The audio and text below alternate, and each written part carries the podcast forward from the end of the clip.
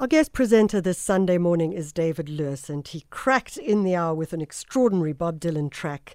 And uh, we are talking about what it means to be an activist uh, and a citizen, I suppose, in society who speaks truth to power.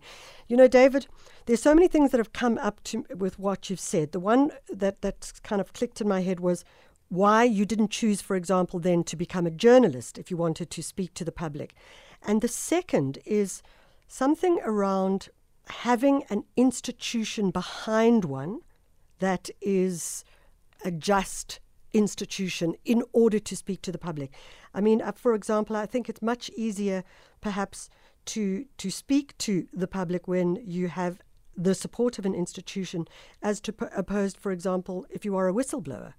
So lots yes, of questions I mean, there. Let's why not a journalist and the power of the institution in order to uh, ensure that you are able to speak out? I mean, you know, in part, I suppose I have been a bit of a barefoot kind of journalist in a way. I mean, I've, I've, I've written a lot for newspapers. I enjoy writing that. I'm still doing that. I think journalists and the media have been incredibly, have been central to my conception as I, as I try to outline what it is to be a social activist.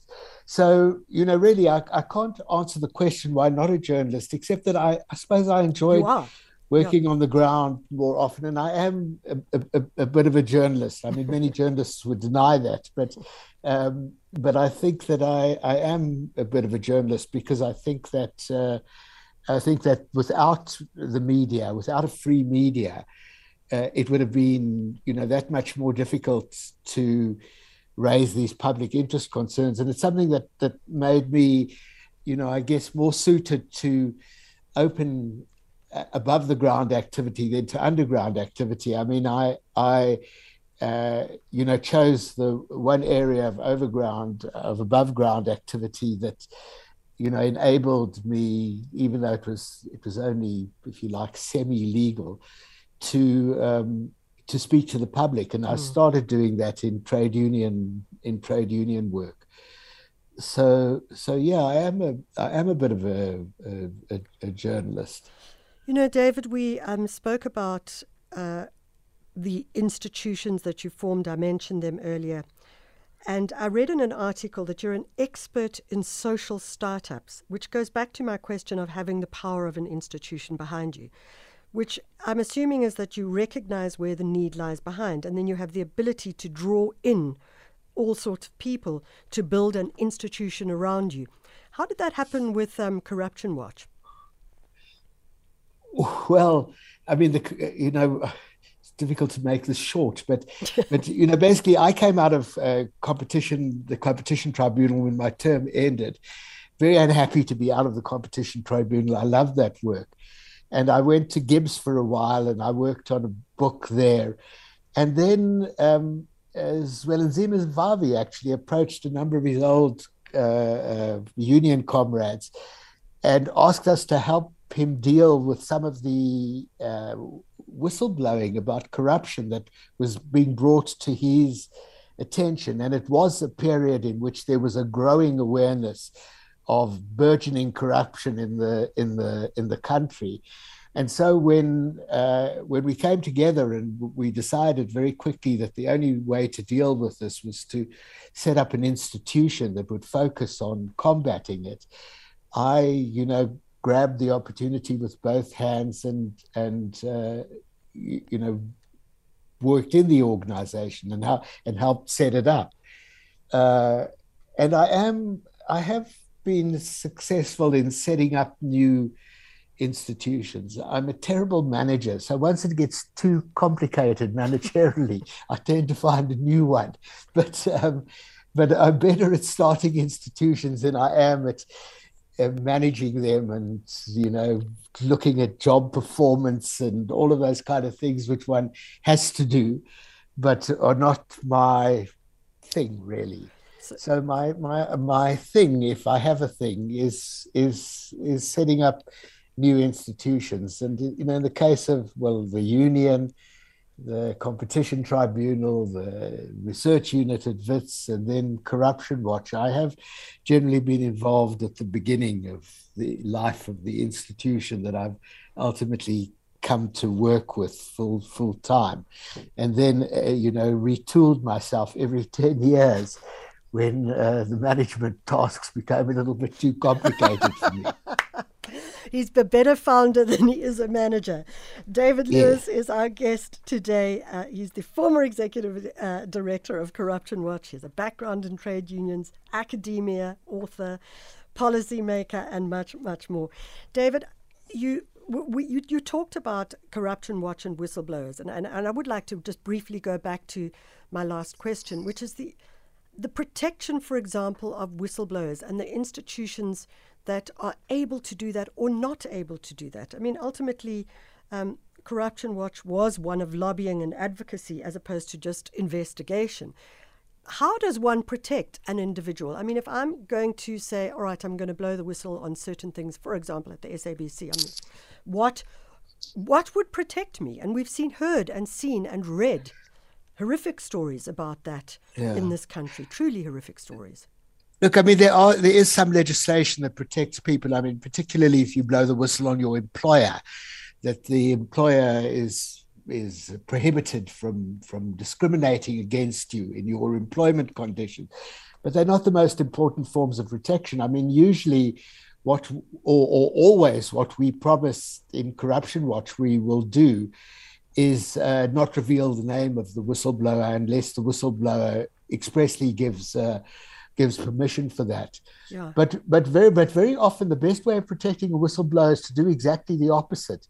It's to be um, particularly if you're blowing the whistle on on important issues, um, big issues, mm. is to be as above ground as you possibly can be, and to uh, and to effectively ask for the protection of the public and uh, not many people believe that, and and and they're entitled not to. They're entitled to insist on on absolute uh, uh, privacy, which they're granted, and should be granted. But you know, very often it's to have a high profile rather than a low profile that protects a whistleblower. Because I think in the end, whistleblowers are best protected if they're considered to be heroes mm. rather than if they're considered to be impimpies at worst or shadowy characters at at uh, at best. So you know there are there are various ways of of doing that, but none of them are are absolutely foolproof. You mm. know,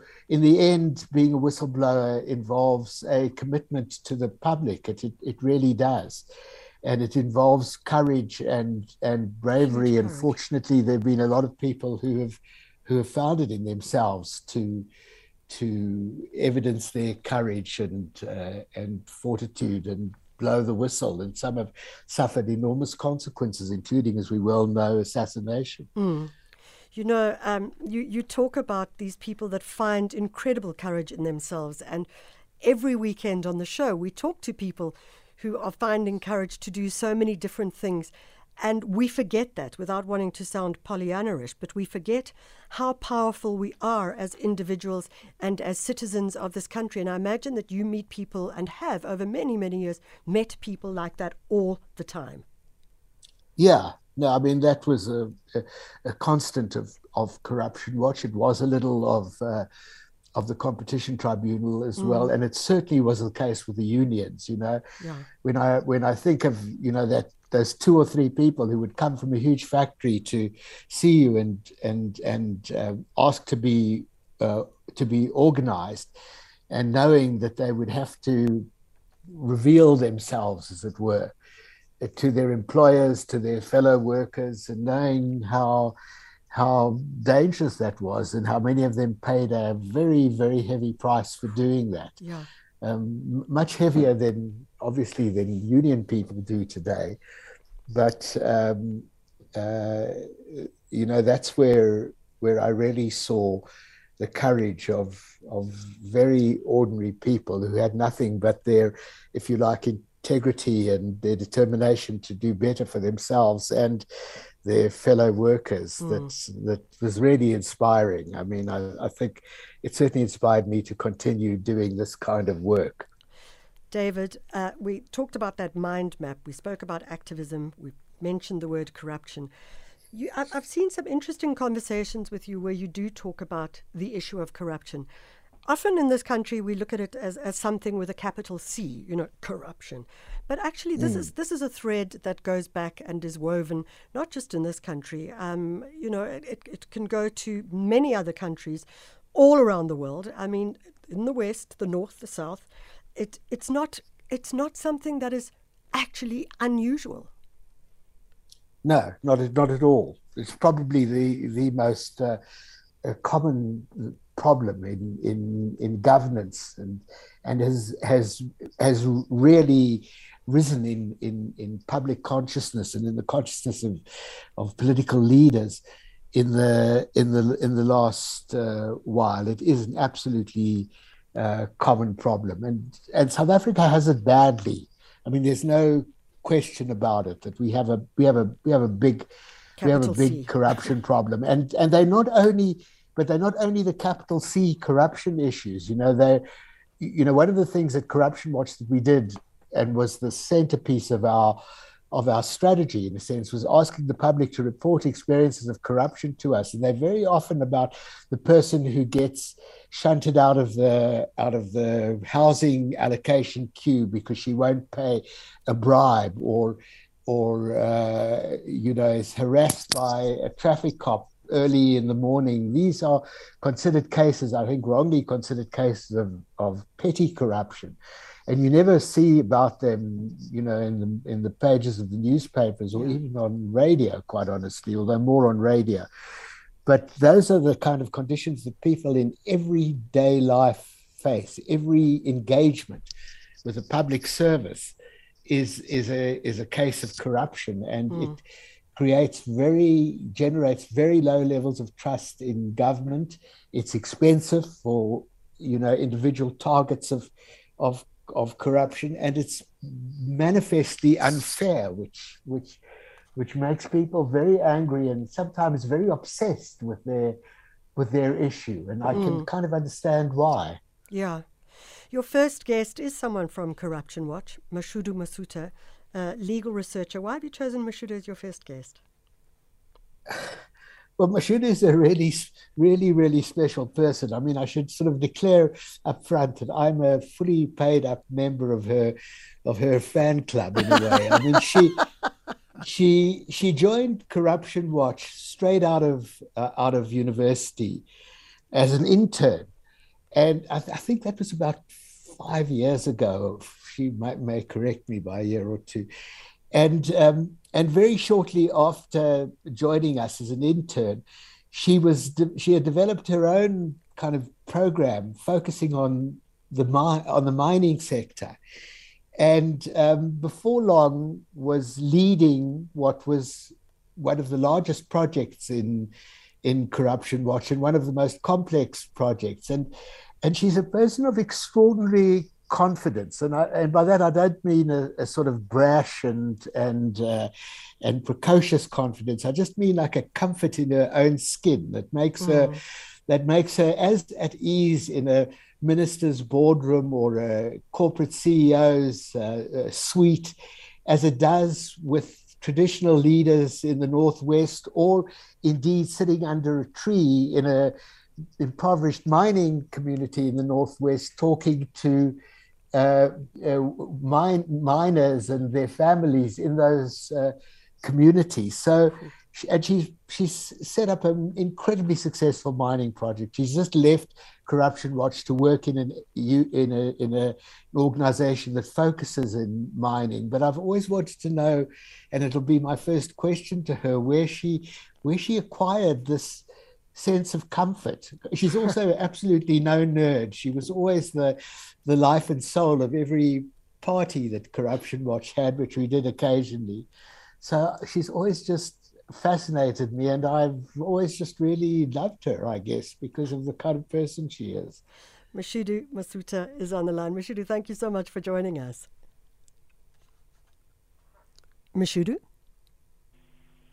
Hi, Mashudu, you are there.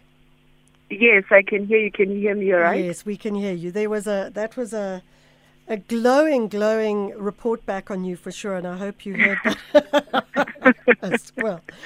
Mashudu, my apologies. I said that you were currently working for Corruption Watch, but um, as David has clarified, you've moved on now.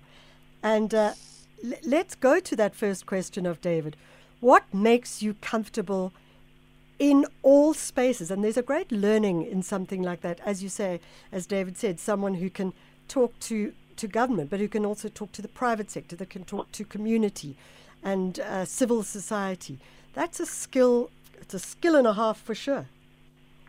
Yes, yes. Um, um, thank you, thank you very much. Um, I I don't quite know. I think um, I've never really thought of it in in that way. Um, I think you know from for the work itself, a, a huge credit needs to go to David um, because there was a lot of um, trust that he mm. placed in me, um, and uh, you know he, he's David Lewis.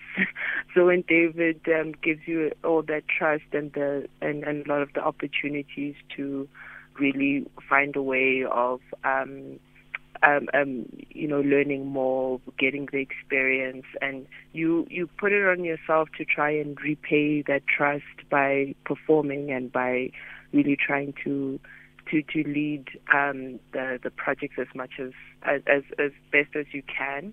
Um, so I think a large part of it was the fact that I knew that um, I had David's support, I had his trust. Um, I knew that he he saw we had a similar vision insofar as what the mining work could do for Corruption Watch um, insofar as it being a, a key part of, of the organization moving forward.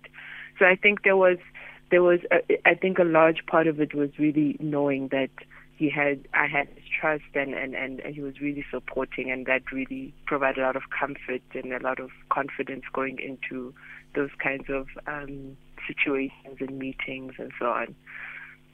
Mashudu Masutha is uh, David Lewis's guest. Uh, I want to ask both of you to take a breath. We're just going to break, and when we come back, we continue.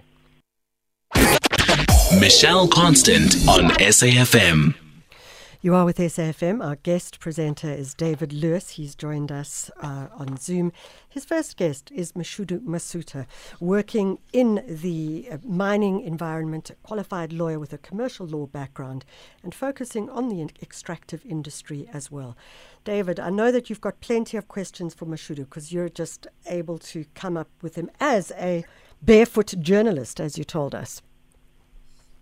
Yeah, I mean, Mash, the, the, the, the aspect of your work that made me m- most proud and that I think was most important for, for Corruption Watch was your um, was the central role that you gave to mining communities. You you were in a policy advocacy and policy research role, but you never uh, uh, restricted that to speaking with other policymakers, be it in government or in the private sector, you did that, but your your route was with the mining communities, and and nobody you know instructed you to do to do that. Um, that's how you conceived the, the the role, and I, I've always wanted to ask you: is that what is it about these communities that that places them front and center of your of your thinking and your work and and of your concerns? Mm-hmm you know, is it your family background? Is it was it some teacher? Was it some early connection with these really impoverished, discriminated against communities? What was it that drew you there? Mm. Yeah, um, yeah. I think um, part part of it is my family background. Um, uh, my parents were really big on ensuring that everybody's involved, everybody has a seat at the table, um, everyone's voice is heard. And one of the big issues that comes up when you're working in the mining sector is exactly that, where communities feel that they are not heard, mm. um, that rules um, and policies that are put in place are not designed for them. Um, and I think once you go into some of the the research material and the work and start to understand the commodities, the value of the commodities, um, the revenues of, of your multinationals, um, and then you hear from communities there's daily struggles and you see their daily struggles. There's massive disconnect um, with that. It's, um, you have extraordinary wealth on one end and extraordinary poverty on the other. Mm. And you, the only way in which you can try um, and ensure that there's, there's some level of shared prosperity or um, at least an understanding of what is going to um, get the community to a better position um, is having conversations and having engagements. And I must say, I think having the engagements with communities are probably one of the most, you, you really hear one of the most fascinating stories and um, you can you can really put yourself um, squarely in their position. You can see whether yourself or an aunt or an uncle um, that really just wants their voice to be heard, that their struggles are understood, mm. um, that laws and policies are, are designed for them. Um, so it, it, really it really became um, something of a foundation aspect in trying to move the projects forward because we want to ensure that um, the, the, communities are in a better position. We want impact for the communities. We want a situation where, you know, at the end of project they can say, well, we were here and now we're in a better position. Um, you know, Mashudu, if you don't mind, I'd like to ask you and David a question around this because you talk mm. about moving the project forward. And obviously, all the work that both of you do and have done over the years is around um, creating, I'll call it positive outcomes. The challenge, of course, is that one has to address that with respect. And I'm wondering, in the journey, in order to achieve a positive outcome or not, the, I'm sure that there must be sometimes levels of antagonism uh, and and anger within communities, within public sector, within private sector. And I'm wondering, how do you deal with that? Um, mm.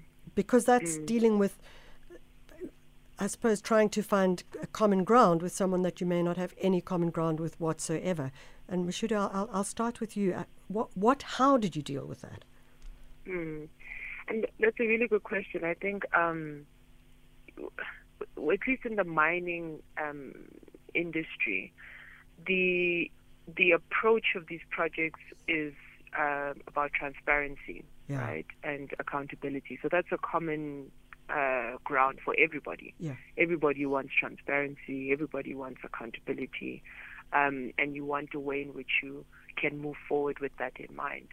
So once you apply that lens to all stakeholders, it becomes an easier conversation. Um, and I think there's there's also a pragmatism that needs to be applied in certain situations. Um, and most of the time, it's easy to to explain um, an approach that is pragmatic with the idea that the end goal is that you're going to try and have a collaborative mm. um, approach to ensuring that this very rich, very lucrative industry is beneficial for everybody. So when there's um, problems between a mining community and a mining company, um, most of these um, issues are issues that can be resolved if there's just a better collaboration, collaboration around um, specific issues. Um, and you know, once you apply a similar lens of, of transparency and accountability, then it, it really does help um, getting the, the, the, the conversation flowing. It's not always easy, and it just takes some time, um, you know, to build that trust um, particularly in communities where there have been housing operations for many years. Um, but it, it, does take some time. But I think when you have the similar common ground and the same end in mind, then um, you do get there at some point. David, the two words that stand out obviously transparency and pragmatism in order to lead to collaboration. What would you say in uh, your years of experience as well uh, in the spaces that you've worked?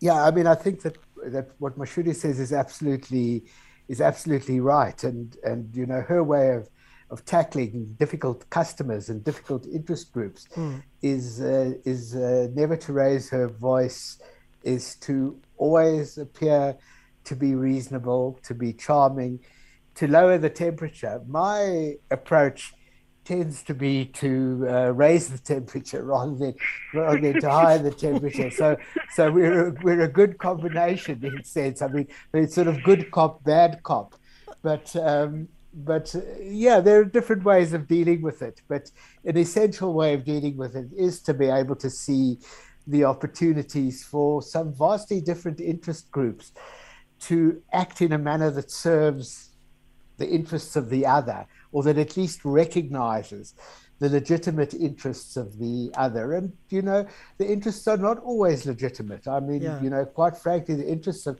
some of particularly the rogue mining companies are not uh, uh, are not legitimate, and they've got to be persuaded of that. And you know, often at that stage, it's about raising the temperature rather than lowering the temperature. but inevitably, there's always a stage at which you need to you need to have a conversation in a normal tone of voice uh, that that addresses the concerns of all of the parties that you're engaging with. And Mashudu was hell of a, a good at that. And you know, I had my own sort of role to play uh, as well. Raising the temperature, lowering the temperature. Our guest presenter is David Lewis. His guest uh, is none other than uh, Mashudu Masutha. We're going to leave Mashudu at this point because we need to go to a second guest, but first we'll go to a break.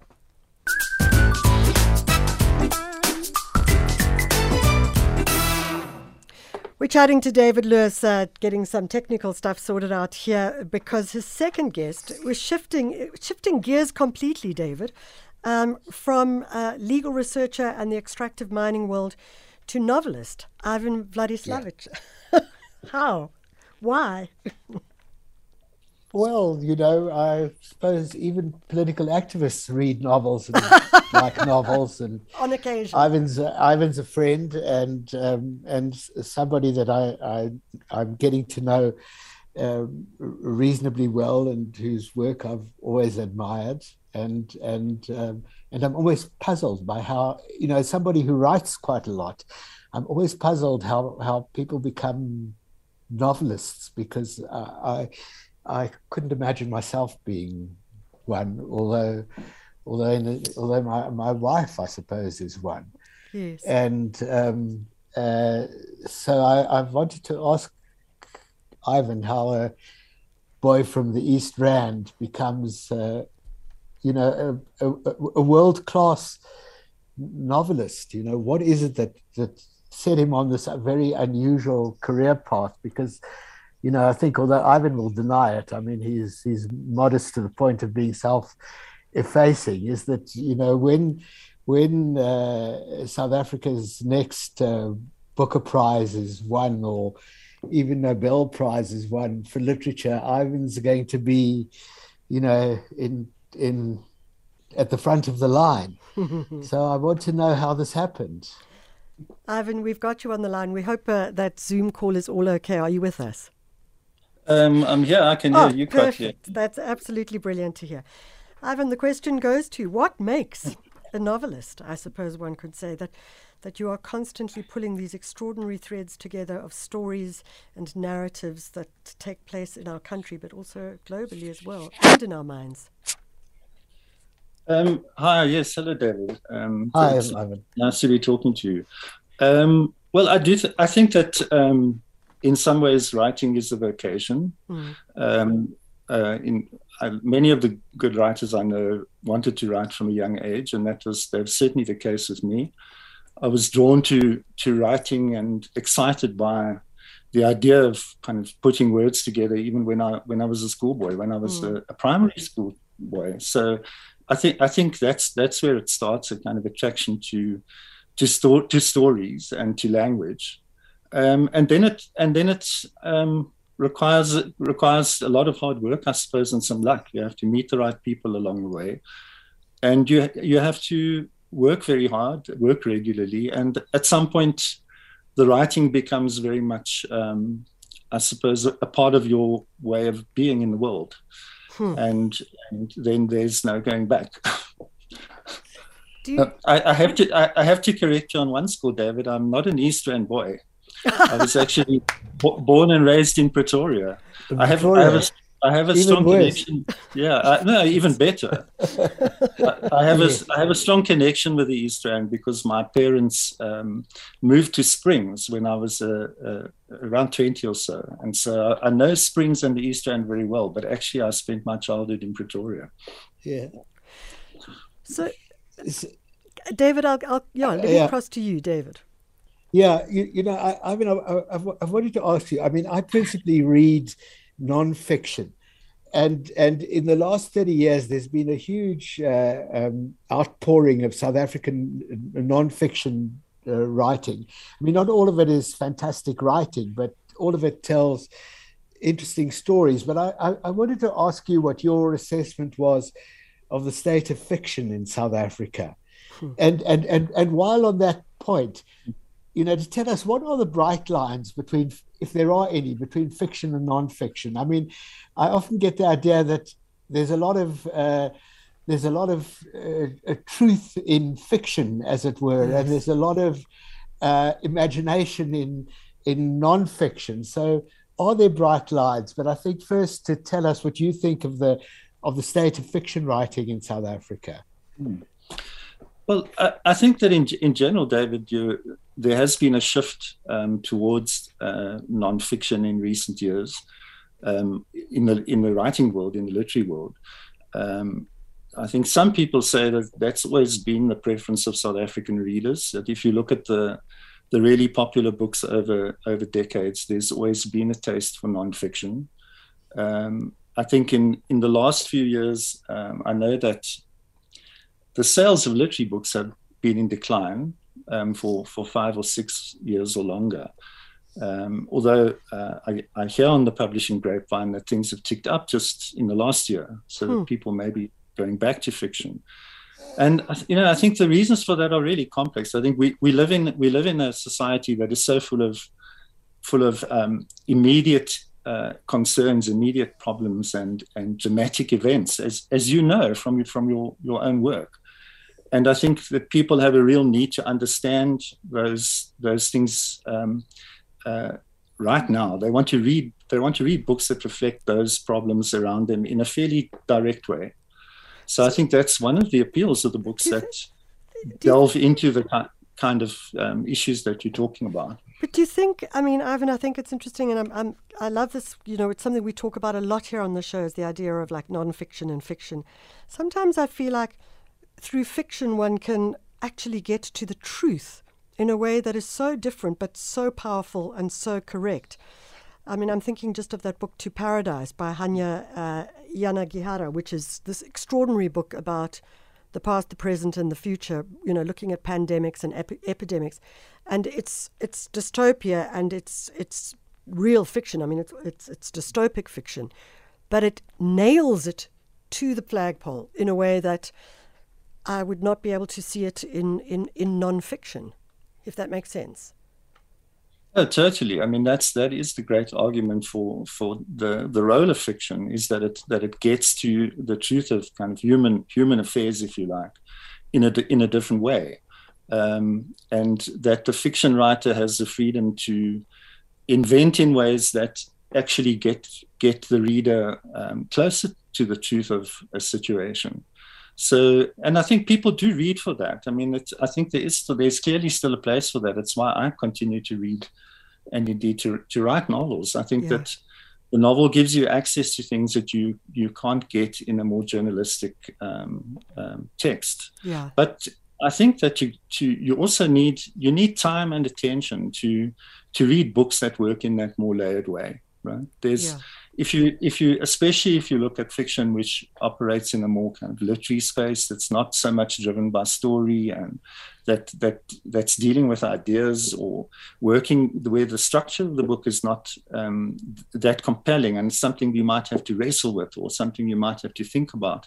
I think a lot of people find uh, find it increasingly difficult to to enter that contemplative um, space for a sustained period. Um, they, they might, you know, they and and I think the other side of it, which is perhaps um, a question that doesn't doesn't just concern us in South Africa, but concerns um, readers and writers and publishers everywhere, um, is the possibility that people are finding satisfaction of the storytelling need elsewhere, and that's mainly on television and in you know high quality drama and so mm. on, which a lot of people are, are, are watching.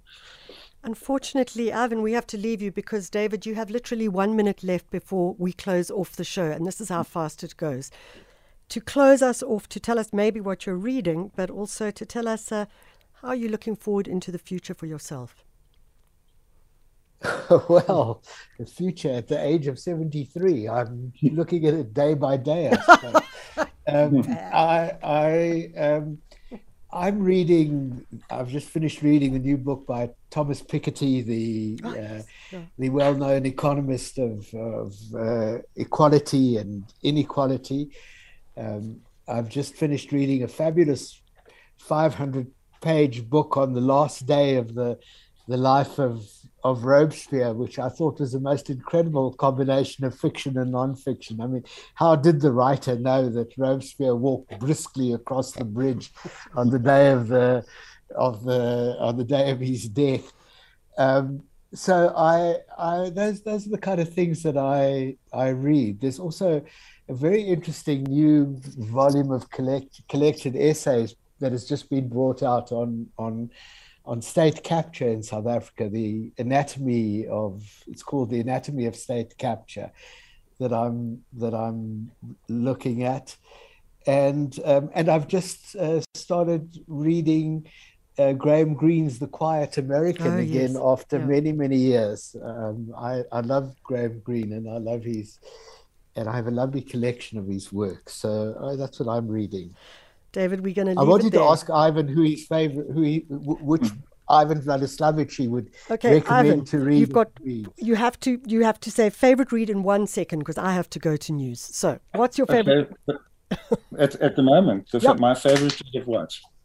The books I'm reading. No, the books you've written. Oh, the books I've written, David. I can't tell you. I, will tell you that I, I would suggest reading the last one, which is called The Distance and the next one, which is in the pipeline. okay, it's 10 o'clock. It's time for the news. Good morning and goodbye.